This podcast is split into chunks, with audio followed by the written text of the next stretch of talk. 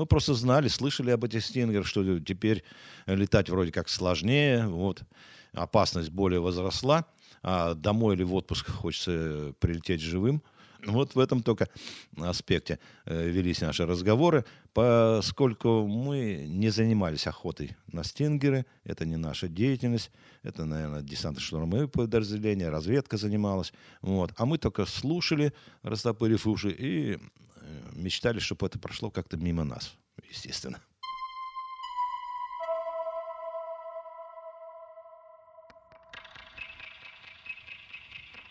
Я могу только одно сказать, что э, определенное счастье в том, что они стали поступать так более-менее массово к концу моей службы там, то есть конец 85-го и начало 86-го года. Поначалу их было там очень мало, поэтому урона они большого не приносили. При мне, по крайней мере. Сначала довели до нас, что такого-то, такого-то придут первая партия стингеров – Наши будут пытаться их как-то остановить, но с разных мест шли. Караваны постоянно шли. Их на перехват наши ребята вылетали обычно 2 Ми-8, 2 24 она даже 4 бывало. И на восьмерках это спецназ сидели. Но, допустим, 24 впереди села. Хотя на большинство случаев они наверху всегда на прикрытии. И, естественно, впереди каравана. И сзади восьмерка, допустим, да, там все зависит, э, какая группа вертолетов. И спецназы прошли это самое. Если, ну, искали оружие, естественно, в первую очередь. А остальное потом уже там наркота или что-то еще. Нам сообщили об этом, да, и сказали, это именно применение, в основном, правильно был задан вопрос, что именно с 24-ками работать, стингеры. Стингер объяснили, во-первых, мы уже знали ТТД этих ракет до этого еще, потому что где мы были, у нас тактика была хорошая, и мы подготовлены насчет этого были. У нас были свои на 24-ках, во-первых, была такая установка, которая ракеты отводит. Это липа. Она на 80 метров отводила эти ракеты около несущего винта. Но Стингер в отношении от других ракет отличался тем, что он как раз шел на эту липу. На, и все время попадал. Либо в нее, либо в двигатель. Это нас немножко пугало по-своему. Но у нас были ОСО, тепловые ловушки, да, которые отлетают на большой температуре, либо же нам показывали, как стингер работает. Ну, от бычка даже. Вот бычок около головки держишь, вот он запущенном состоянии, держишь его, да, нам показывали. Бычок сюда, и она туда-туда ходит. Но у стингера четыре головки наведения. И одна там, ну, инфракрасная, там, тепловая, там, звуковая и какая я уже забыл. Ну, четыре головки. В общем, тут, конечно, по-своему неприятное ощущение было. Особенно, если ты летишь ведомым, крайним ведомым, допустим, четыре вертолета летят, да, все равно же они растянуты немножко так. Не, не подряд, э, не как в мирное время, а в разные стороны.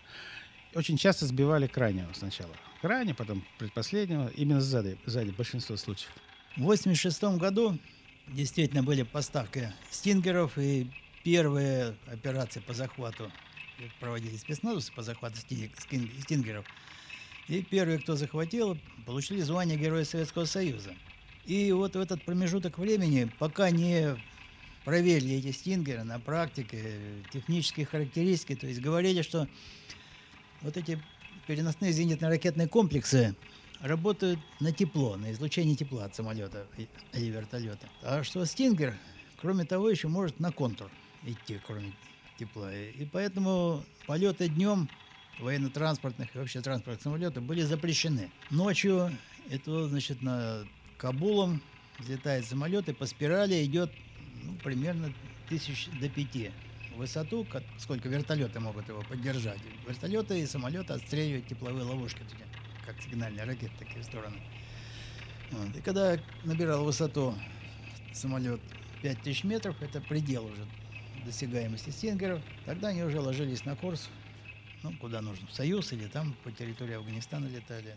Нам было сообщено, если кто-то по какой-то причине сможет стингер найти, тому экипажу будет присвоено звание Героя Советского Союза. Это было объявлено всем. И спецназом, десантуре, всем, кто сможет это найти, сообщить, взять. Потому что нам нужно было доказать. Потому что американцы говорили, нет, мы не, не посылаем их. Это не мы, не наши, и Казань наша. А нам нужно было доказать, найти и вот сунуть в морду, как говорится, это вы. Так что, по-своему, конечно, неуютность в воздухе была. У меня командир был, он сам таджикский помирится, и он вроде говорил, что, наверное, все мы, наше к декабрю, наверное, мы закончим, возможно. Ну и как-то этот, э, вроде бы как э, надобность перестала или что. Ну, не знаю, может быть, подмена была бы. И только вот я вот это вот вспыш на земле вот э, увидел я вот что так, такое. Я говорю, кажется, по нам. А у Ан-2, где вот справа выхлопная труба, а он как, наверное, на тепло или как реагировал. И вот как раз э, где я сидел в эту часть, э, а тут тепло и двигатель же у Ан-2 один, он впереди, а здесь выхлоп. Э, и, видать, нас зацепило. Я только, мне потом командир рассказывает, мы когда на земле, я стою, говорю, слава богу, а сели мы, ну, Ан-2 он такой, как говорится, потихонечку, ну, можно посадить. Слава богу, сели все вот, и вот только мы вышли, я стою и чувствую, что-то такое теплое у меня так по, по голове идет. Как все хлынуло. И очнулся я уже в, в госпитале в Душамбе. И когда очнулся, тут сразу бумаги подписывать, операцию делать, трепанацию там. 86 год, 21 февраля. В советской э, в газете «Советское известие» было написано «Огненный полет» называется. Ночь. У нас над э, Кабулом, ну, над, над большими городами, допустим, Злобад, где полки стояли, всегда ночью баражировал вертолет. Положим, было два, но два было опасно, потому что ты же огни не включаешь, ты можешь сам себя попасть, сбить, тол- толкнуться. Поэтому по одному все время летали. Но всегда в воздухе ночью висел вертолет. И у нас 21 февраля полетели очередной раз там первый зам командира полка, э, подполковник Пьянзин. И Саша Васильев с моей комнаты, он, он у меня штурмазина был, ну, мы вместе в одной паре летали. Бортехника уже не было, потому что это, это 86 и 21 февраля, а с 1 февраля бортехники уже не летали. И где-то примерно на высоте 600-800 метров, это я не видел, я уже потом уже это самое, но это меня, я знаю, в них стингеры попали. Это были сумерки, они на взлете. Саша мне, я 23 февраля был у него в Кабуле, уже лежал под капельницей. Он один остался, Пианзин погиб. Он мне рассказывает. Ну, взрыв, удар там, что-то. Тут вибрации везде. Я Пьянзину хочу связаться, говорю ему, что... А он не, не отвечает. Ручку управления, он не, не, не отвечает, не все это самое. И вертолет начинает клониться влево. Я пытаюсь, говорит, поймать ручку блистера, которая сбрасывается блистер. У нас сверху ручка оператор сбрасывается. Я, говорит, не могу поймать, потому что настолько вибрация большая. Ну, все-таки я сбросил и э, начинаю вылазить с вертолета. С вертолета вылазю, а понимаю, что я не вылазю, а почти выпадываю. И я это сообразил еще в кабине. Хорошо, что я сообразил. Вертолет же несущий винт вверху, да? А если он чуть-чуть ниже, то летчик, который будет выпадывать или вылазить, он попадет обязательно в лопасти. И вот он сообразил это, что вертолет накренился. И настолько, что он уже почти выпадывал. И он ручку дернул, принудительное открытие парашюта, еще в кабине. Что-то мне там с ногой, что-то не так. Я нога, нога, нога, а ниже колена нету. Нету просто ничего. Вторая, вот она. И вот он на одну ногу приземляется, падает, конечно, ударяется там. И на крышу дувала попал. Я пытаюсь там что-то перевязать или как-то что-то сделать. Я понимаю, что кровь же хлыщет. И тут какой-то кто-то кряхтит что-то на крыше. Ну, в общем, бачонок появился. Бача это парень. И он ему помог перевязать. Сашка мне объяснил, что это... Он мне говорит, помог перевязать, потому что если не он, я не перевязал бы. Пока не проверили первые вот эти захваченные стингеры, то оказалось, что они так же работают, как и английские блоупайпы, как наши советские стрелы, стрела 2, стрела 3. Потом опять возобновление полета. Ну, где-то месяца 2-3, наверное, такое было положение. И вот тоже в связи с этим я летел в отпуск в 86 году. И получилось так, что группа Кобзона, ну, музыканты, сопровождающие его, тоже в этом самолете военно-транспортном.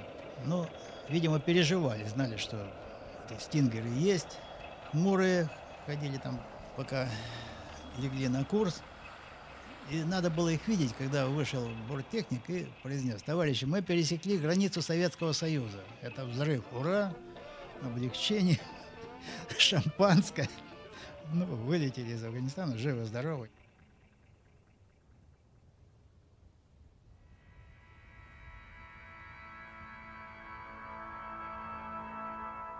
Подполковник Зубко Иван Васильевич. Он ну, был строгий, жесткий командир, но что сказать, я не могу оценить с тактических данных, но за порядком он следил жестко, спрашивал жестко за гигиену, за, за неуставные взаимоотношения. Это предмет разговора на каждом построении, и не только на каждом построении утреннем, а в течение всей службы. Вот, потому что тогда вопрос стоял, и боролись с этими неуставными взаимоотношениями очень жестко. Вот, сплошные директивы, сплошные приказы, исключить, потребовать нам, обеспечить, и не дай бог, и все, все, все, все, все. Дальше, что сказать, он очень много как-то и учил офицеров разумным действиям в ходе боевых действий. Потому что действительно, вот получив даже и высшее образование, гражданское, среднее, закончив высшее училище, вот, офицеры, не имея абсолютно никакого опыта боевого, просто терялись, да и все. И не знали, что делать. В оцепенении мог оказаться любой в той или иной боевой обстановке. Ну вот он часто поучал, требовал, чтобы не теряли разум, вспоминали, чему учили в училище, как надо действовать, как надо командовать, и чтобы как-то сохранить себе жизнь и жизнь своих подчиненных. Вот. Ну, что сказать. Были операции, операции были успешные и неуспешные, но это не от него зависело, потому что партизанская война, она коварная, ее не предугадаешь, где на что нарвешься и налетишь. Но, в общем-то, операции планировались грамотно и с максимальным обеспечением, чтобы большее количество людей, меньше было потерь, и больше людей осталось живым. Ну, как отец родной комбат, а мы его маленькие дети. Учились как раз не в бою, это благодаря нашему комбату Кукса Валерию Петровичу, умению его заставить всех офицеров организовать правильно и мобилизовать. Ведь мы каждый день про, про, проходили зарядку. То есть в, зарядка себе представляла, сзади идет вроде офицерский состав, за взводом, понятно, взводный, и в горы поднимались на вершины, ну, 700-800 метров и назад. Это была зарядка полтора-два часа. А после этого, э, ну, когда самое главное, э, уже дышать стали нормально, то есть легко могли бегать в горах. Конечно, проще уже. Потому что, ну, горы есть определенные особенности ведения боевых действий там. Но самое важное, чтобы человек мог двигаться, дышать. А вот эти вот зарядки, вот эти вот э, рейды, когда пошли операции, понятно, что они уже ставили на место. Силу, выносливость. Ну каким? Умным, подготовленным, который знает свое дело, который принимает всегда правильное решение. Капитан Майоров. Звание капитан, а фамилия Майоров. Боевой командир, ну, я думаю, должен понимать солдат. Ответственный должен быть, э, в меру строгий, не совсем размазня, но строгость должна быть. Ну и показывать примером своим, как говорится, быть примером для солдата личным.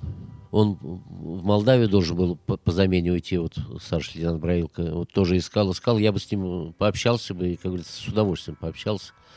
Но вот нет. Капитан Перетядько к нам приходил иногда подежурить, но он погиб там. Очень хороший. Как офицер, как мужик был очень хороший. С сигаретами тогда было, помню, тяжко. Пришел к нам дежурить, лежит пачка сигарет. Им тоже столичные выдавали.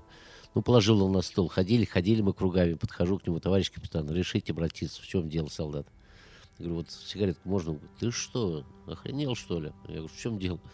Лежит на столе, значит, бери. Ну, мы эту пачку раздербанили сразу. Беги, говорит, ко мне туда, в батальон, говорит, в палатке возьмешь, понеси еще сигарет. Ну, такой был, ну, и посмеяться, и пошутить, и в то же самое время мы, и, как говорится, все приказы мы на раз выполняли. То, что он просил, мы всегда делали. Ну, не то, что он просил, приказы какие-то выполнялись. Ну и вот потом э, тоже они сопровождали колонну, попали на фугас, практически от него ничего не осталось там. И вот наш старший лейтенант, как раз Браилк, они раньше да, в училище вместе, там учились вместе. И вот сказал, что двое девочек остались э, сиротами, как говорится, две девочки. Ну вот до сих пор его вспоминаем тоже.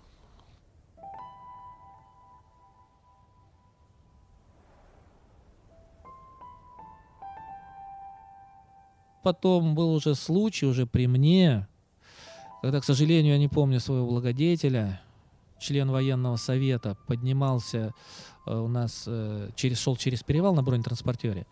И э, пройдя наш... Ну, мы его пропустили, естественно, потому что, во-первых, он был на броне, а во-вторых, он был генерал. Ему надо было ехать, его, естественно, никто задерживать не стал. Он поехал. И, поднимаясь в гору, у него заглох БТР. А дело было зимой. Как я сказал, внизу тепло, у нас холодно.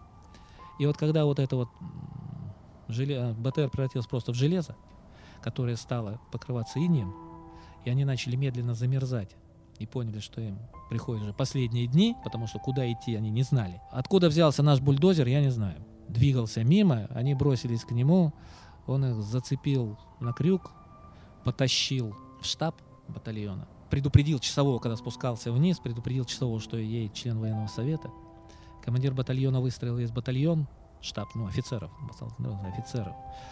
Понимаете, равняясь смирно, а он слова сказать не может. Он уже закоченел весь, ну, это самое. Он закричал, быстро баню, водки отпоили, отогрели его. Вот. И он говорит, ребята, ну вот здесь, говорит, оказывается, большое дело делаете. Тут, говорит, такое большое дело. Нас, говорит, даже он наград никому не дает. Все, шлите награды, шлите э, представления, награды будут. Вот этот случай вот, позволил уже я получил вот эту вот свою первую боевую медаль. Я ее получил за честное выполнение своего долга. Понимаете, э, подвиг на войне – это две ситуации. Одна ситуация подвига – это когда кто-то чего-то не сделал, и кому-то приходится за него доделывать эту работу – бросаться под танк, на, на, на дзот, э, поднимать людей в контратаку. Это одна сторона подвига. А второй подвиг, когда ты четко получаешь задачу и четко ее выполняешь. Вот у меня, ну, наверное, хвастовство будет, но у меня в парке ходило 95% техники. То есть практически вся она была на ходу. И в любой момент бойцы были хорошо подготовлены, и они могли выйти. Ну и ездили, вытаскивали, конечно, не прятались. В наше время не оглашалось, что идут боевые действия. Даже передача была в Советском Союзе, и то не показывали. А показывали только такие, где там офицеры деревья сажают с солдатами. А только после 85 -го года, когда Горбачев объявил официально, только после этого начали реальные боевые действия стали показывать. Непосредственно вот операция «Магистраль» такая была в 87 году по памяти фильм «Девятая рота» это нашего полка там. Это действительные события происходили в 88 году. Непосредственно перед выводом уже в январе 88 года. Тогда и сыпали уже и награды сыпались, и герои Советского Союза среди рядового состава сержантского пошли. А в наше время это как-то замалчивалось. Было тихо, спокойно не так много было награжденных. А медаль за боевые заслуги была первая награда. Вообще первая награда была, э, присвоили досрочно старшего лейтенанта. Я в мае месяце, да, лейтенант закончил в, в августе, нам выпустились, а в мае месяце дали досрочно старшего лейтенанта. Нас еще называли желторотые птенчики, цыплята, типа такие слишком рано получили. Ну, а это, наверное, заряд операций, которые проводились. У нас потерь мало было. а операций много совершено. Было обидно, что когда мы прибыли с первого рейда, батальон, дивизия нас встречала, наш батальон со знаменами в Кабуле.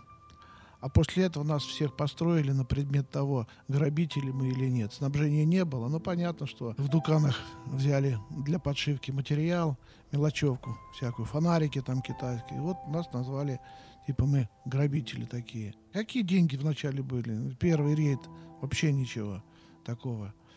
Брошенное все. Когда горит война, вы сами знаете, это брошенное. А нам деваться некуда было.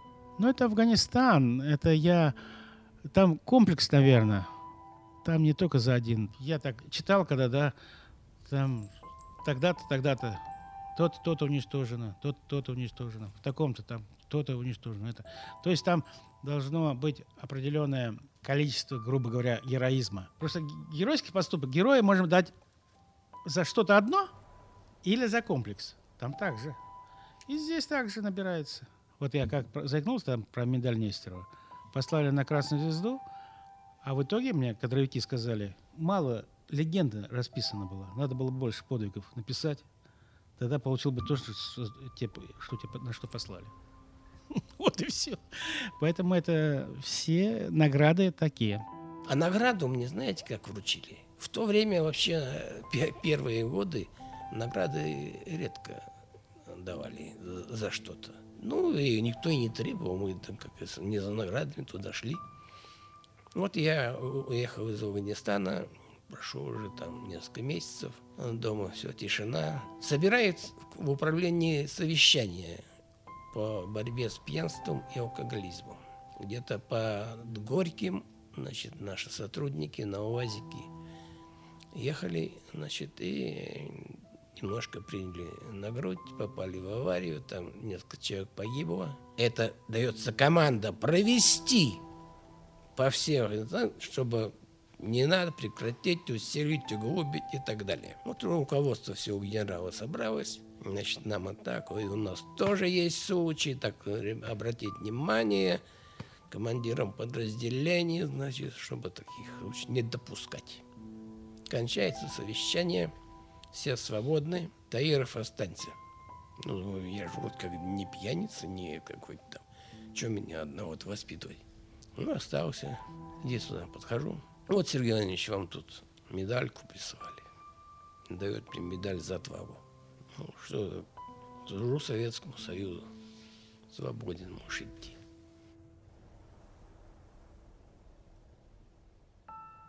Ну, так же, как и в Союзе, в принципе. На плацу или в клубе, в зависимости от погоды, устанавливался гроб или несколько гробов. Ну и прохождение личного состава. Молча прощались, там салют, грузили в самолет и везли. Потом вот тем ребятам, которые сопровождали грузы, те вот очень там тяжело говорит, привозить. Ну, родственники чуть ли не их главными виновными считают. Ну, они-то вообще ни при чем. Но это очень говорит, тяжело было доставлять эти грузы.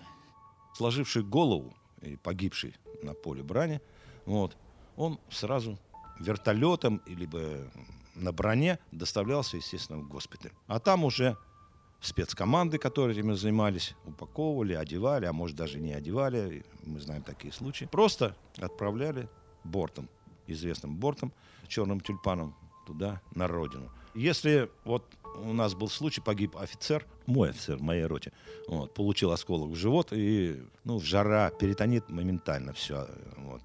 И после операции, ранение получил после, после операции, мы уверенно, ну, что там осколок, там, ранение, вот, уверены, что он еще живой, все такое, это спустя, может быть, 3-4 часа закончилась операция, мы возвращаемся э, к себе в подразделение, ну все, поехали навести Валерку, как он там в госпитале. Мы приезжаем к Валерке навещать, а он говорит, он уже на моменте отключения аппаратов всех, то есть он уже практически умер. Одного представителя можем пропустить, проститься с ним. Ну вот пошел его близкий друг, такой же лейтенант, и все. Самое тяжелое, наверное, вот когда встречают э, родители, это вот, ну, неимоверно как вам, это, наверное, не объяснить, когда вот мы привозили э, груз 200, а были, когда грузили УАЗики, а были, которые уже прям семьи забирали.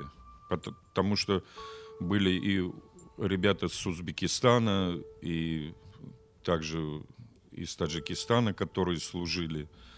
Вот это самый, мне кажется, страшный момент, когда вот видишь э, тех людей, которые забирают. Это, ну, наверное, ни, никогда не забудется. И запах вот этого вот груза 200, это тоже имеет э, свой какой-то вот, я не знаю, вот он запах, он, он у меня всегда как бы, я вот его из тысячи специфический, это вот все вместе, вот, понимаете, цинк он цинк, вот он, он, э, отливы есть, э, которые вот иногда смотришь, а то другой запах вот этот.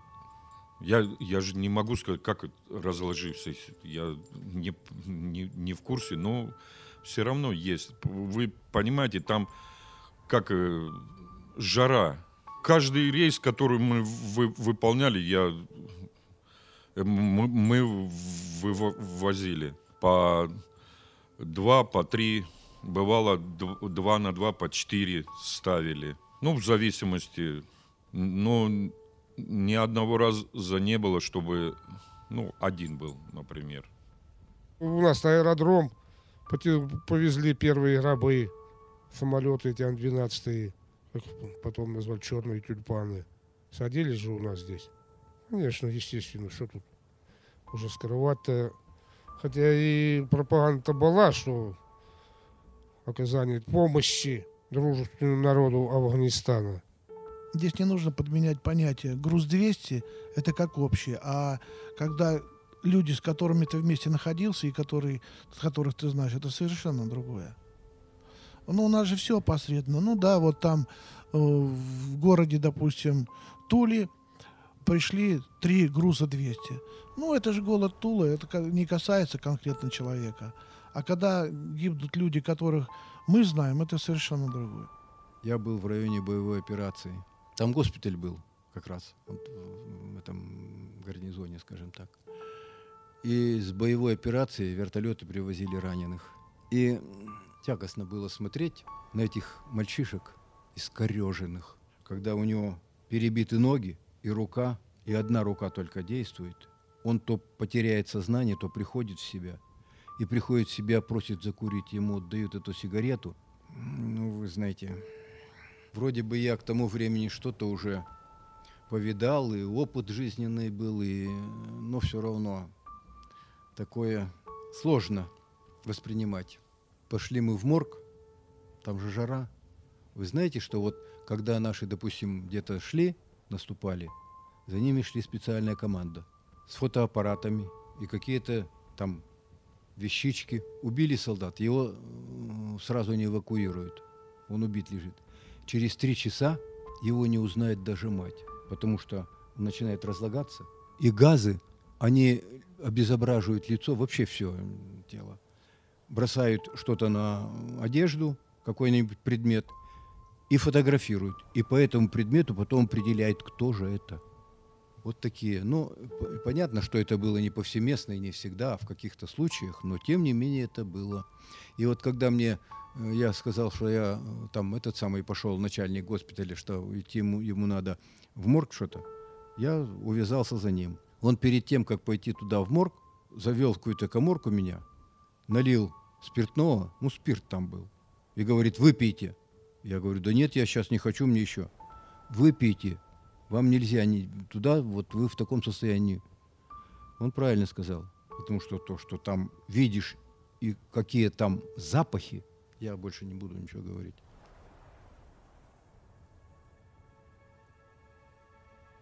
Я и не помню. Перестройка это. Политотдел у нас работал, проводил политзанятия, все это обсуждались, все эти документы в Ленинской комнате собирали солдат говорили, газеты нам привозили регулярно. У нас даже телевизор был, стоял ретранслятор, маленький телевизор был, мы смотрели. То есть э, что-то приветствовали, что-то нет. Но э, мы не могли э, осознать эту перестройку. То есть мы видели ее, так сказать, агитационную сторону, то, что нам говорили по телевизору. Но простые люди, которые ощущали это на себе, они были от нас далеко. И с ними мы как, ну, переписывались, конечно, но что там в письме, много напишешь, что ли. Ну, Мобильной связи тогда не было. Поболтать, чтобы, чтобы поговорить по телефону, нужно было ехать в Харатон. Ну, У меня была такая возможность, я возил со списанных машин двигатели сдавать. Вот мы заезжали в афганскую зону, там сидел афганец с примитивным еще, по-моему, 19 века телефонным этим коммутатором, вставлял, соединял нас с Ташкентом. Но вот что я хочу сказать, очень те- теплые отношения. Это девчата, которые звонили, что с Афганистана и соединяли тут же. То есть вы представляете, что как вот фильм был такой, вас вызывает Таймыр. Он там в течение суток ожидал разговора с Таймыром. Нас соединяли мгновенно. Но это был случай, вот нужно было вырваться до границы, и только оттуда можно было позвонить. Поэтому что происходило здесь, я точно не представлял. Сначала, да, я как-то пришел к тому, что э, по накатанной, как нас все учили, как жили родители, как жили... Я так сидел как-то и думал, даже на- сидишь на посту или вечером в свободное время, э, у меня машина стояла там э, в укрытии, ставили, чтобы она под, под обстрел не попала, там, ну, низинка такая, чтобы это... Ну, вечером пойдешь, у меня там в машине магнитофончик был, там, включишь этот магнитофончик, тоже это очень дикость такая, редкость была. И мечты там вот э, приходится, там, мечтал. Я как бы отца потерял в 13 лет, и только мама была. То есть, а мне хотелось бы тоже вот, ну, там, машину купить. Я вот сидел, думал, как на «Жигули» заработать. Я вот думал, приду, пойду на завод работать, потом пойду где-то дворником или сторожем подрабатывать. Вот я буду там, значит, грубо говоря, 160 рублей, плюс там 70, э, там столько-то, вот там 200 буду откладывать, на 40 жить, там семейный котел как-то.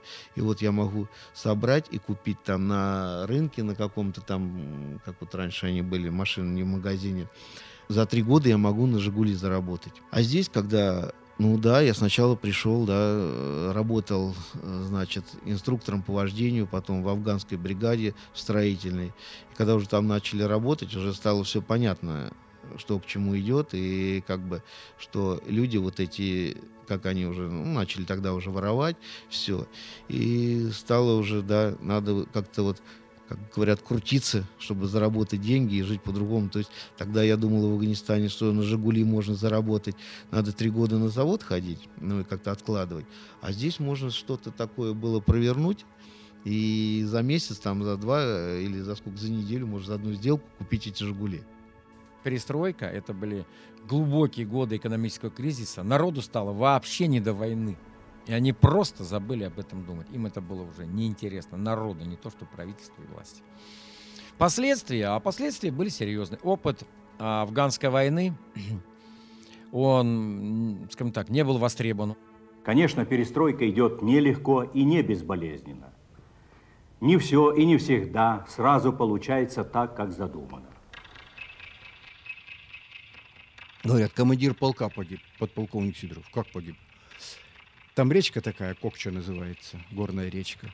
И вот э, получилось так, ну, мы на вертолете сели и полетели потом туда, к местам гибели, там все. Суть-то такова, что погиб он, в общем-то, такой случай. Он сам довольно плотный человек. Когда они эту речку преодолевали вброд на БМП, водитель молодой, течение быстрое и довольно глубокое место попали по этому броду. И он занервничал, задергался. И когда обратно ехали, командир полка говорит, я тебе покажу, как надо реально ездить. Сел за рычаги и поехал. Все. И вот когда они уже преодолели этот брод на обратной стороне, он стал вылазить. И там вот они довольно узкие, эти самые, куда спускаться, внутрь БМП. Он приподнялся, и что, не знаю, заставил, он стал поворачиваться. Вот этот, где закрывается крышка, такой бортик металлический, металлический этот самый. Он приподнялся, а у него там, как у всех, были гранаты. Они в этой самой куртке, в карманах. И вот это рычаг от гранаты F1, он э, как бы он фиксирует в кармане. И рычаг этот торчал естественным образом. И он, когда повернулся, рычаг прижат между вот костью и бортиком этого самого люка, и получилось, что он нажал, и рычаг выдернул чеку из гранаты. Она щелкнула. А наверху находились группа людей, связисты, там, в общем, человек 6 или 7. И он понял, что граната сейчас взорвется, и если он останется в таком положении, как есть, то люди рядом, большинство из них погибнут. А его уже там секунды. И он туда вниз в люк, и граната взорвалась там, и он, конечно, погиб, наверное. Вот такая ситуация была. Все мы были ранены в течение службы в Афганистане или войны в Афганистане. Ну и у меня был такой момент, я подорвался и все. Ну это было уже в конце одной операции. Собственно, уже боевые действия это уже э, закончились, и мы просто лазили по пещерам, по горам, которые были раньше под контролем душманов. Вот, вывозили склады. Чистили склады, вывозили и, собственно, каким-то образом мы пропустили одну мину.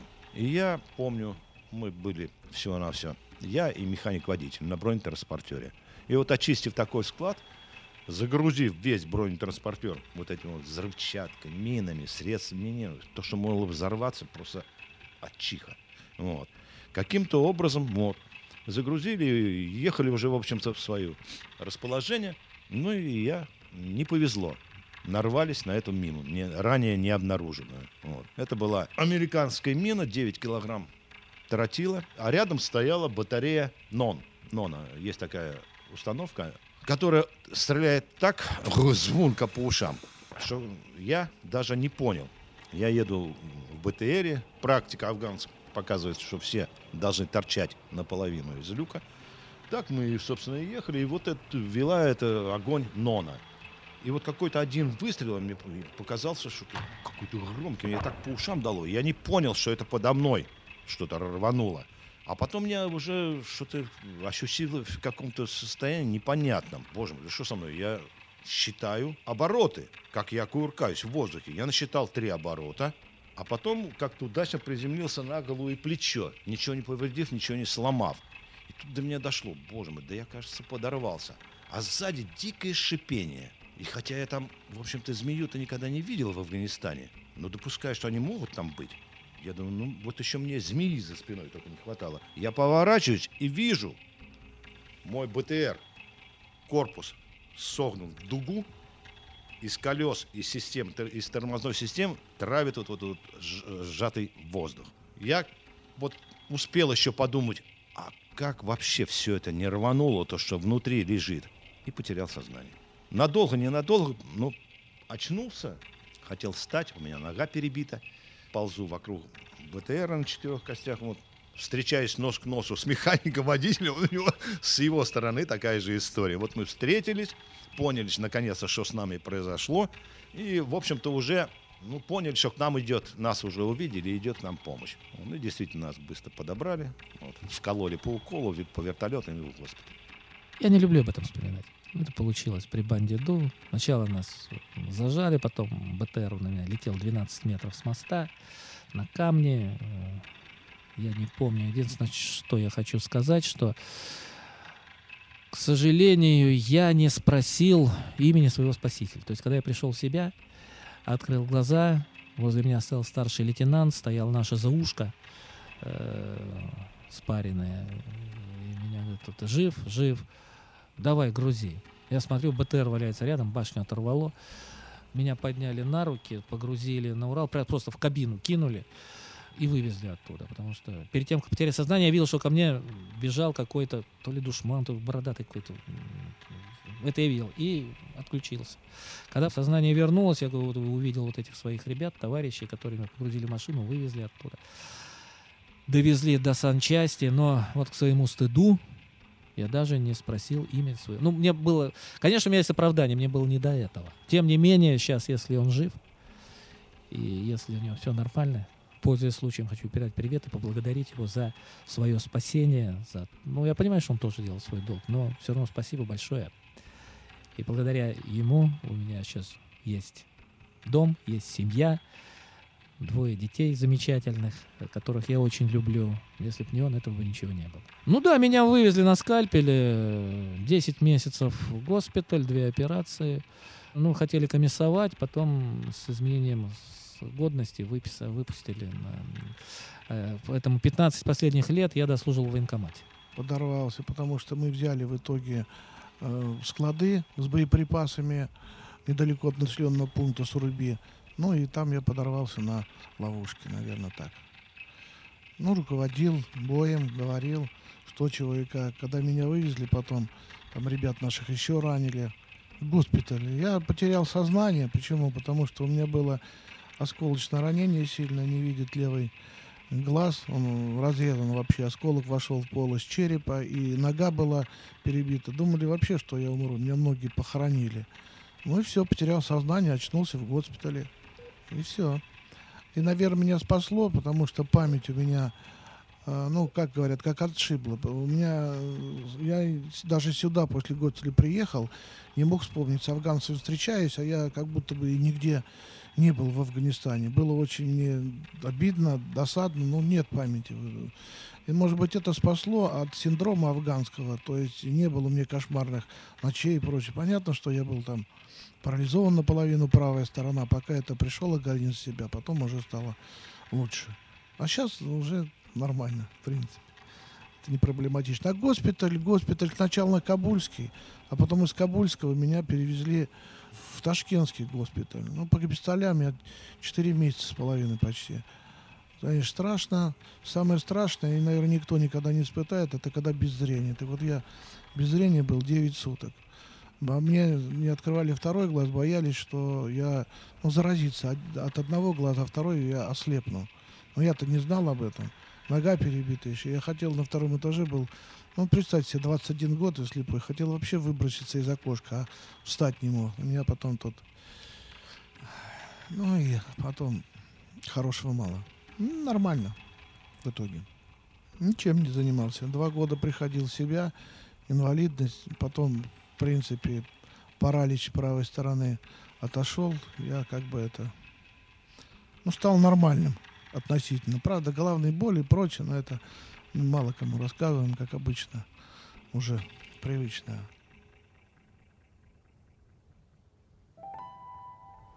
О женщинах лучше тогда было не разговаривать. Потому что вы не представляете, что такое жить там, где нет вообще женщин. Это не то, что вот, естественно, физиологическая потребность, когда нормальный, здоровый мужик, ему нужна женщина. Нет, просто встретиться, просто поддержать, поговорить с ней, услышать ее голос. Вот оказывается, вот тогда я понял, что такое, когда легенда о том, что это две половинки, которые боги разделили на две части. Получилось с одной мужчина, с другой женщина. Вот без этой половинки э, мы просто начинали теряться, психика начинает разрушаться. Вот, поэтому женщина для нас, мы как-то о них особо не разговаривали, но мысли, конечно, были. И видеть хотелось, и просто... Афганки, они все в основном в паранжах, их там не видно из-под балдахинов. Вот. Наши, ну, наши появлялись иногда, исчезали, так, девчонки. Но это были так, такие редкие, редкие случаи. Но вот вы сказали о женщинах, я тут хочу за... сказать один факт. Вот что такое женщина на войне. Мне уже пришлось столкнуться в госпитале с этим, э, в Кабульском госпитале. Это большой госпиталь, большая палата, где мы лежали все там. Э, и э, там были медсестры, естественно. Они делали уколы, перевязку, наносили нас. И представляете, вот если есть аура на действительно существует аура, то вот вся негативная аура скапливалась там вот на территории этого госпиталя, в, в корпусах вот этого госпиталя. Ну, представляете, 18-20-летние пацаны без рук, без ног, без глаз, инвалиды, калеки на всю жизнь. И э, сначала, когда это все происходит, это не осознаешь, а вот потом, когда уже ты видишь, когда ты уже лежишь, и тебе приходит осознание, что у тебя нет рук, ног, глаз и так далее, это становится очень тяжело. Организм ищет выходы. И вот выход они находили, когда вот он лежит, смотрит, и приходит медсестра, молодая, красивая, стройная, и он понимает, что у него уже, наверное, него не будет, у него настолько накапливается злость, что он всю эту злость выплескивал на нее. Их ругали, материли, их оскорбляли, ну, только что до рук прикладства не доходило. Вот. И к чести девчонок наших я хочу сказать, что я ни разу не слышал, чтобы она хоть как-то грубо ответила вот на это хамство, прямо скажем. То есть она все это держала в себе и ни словом, ни жестом никогда не выдавала. Вот, вот это вот э, великая составляющая русской женщины, вот эта ее забота, вот эта ее материнская опека, это меня, конечно, потрясло, произвело громаднейшее впечатление вот именно в этом. То, то, что я увидел сам.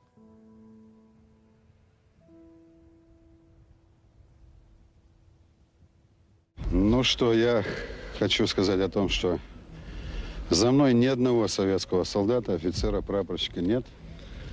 На этом девятилетнее пребывание завершилось.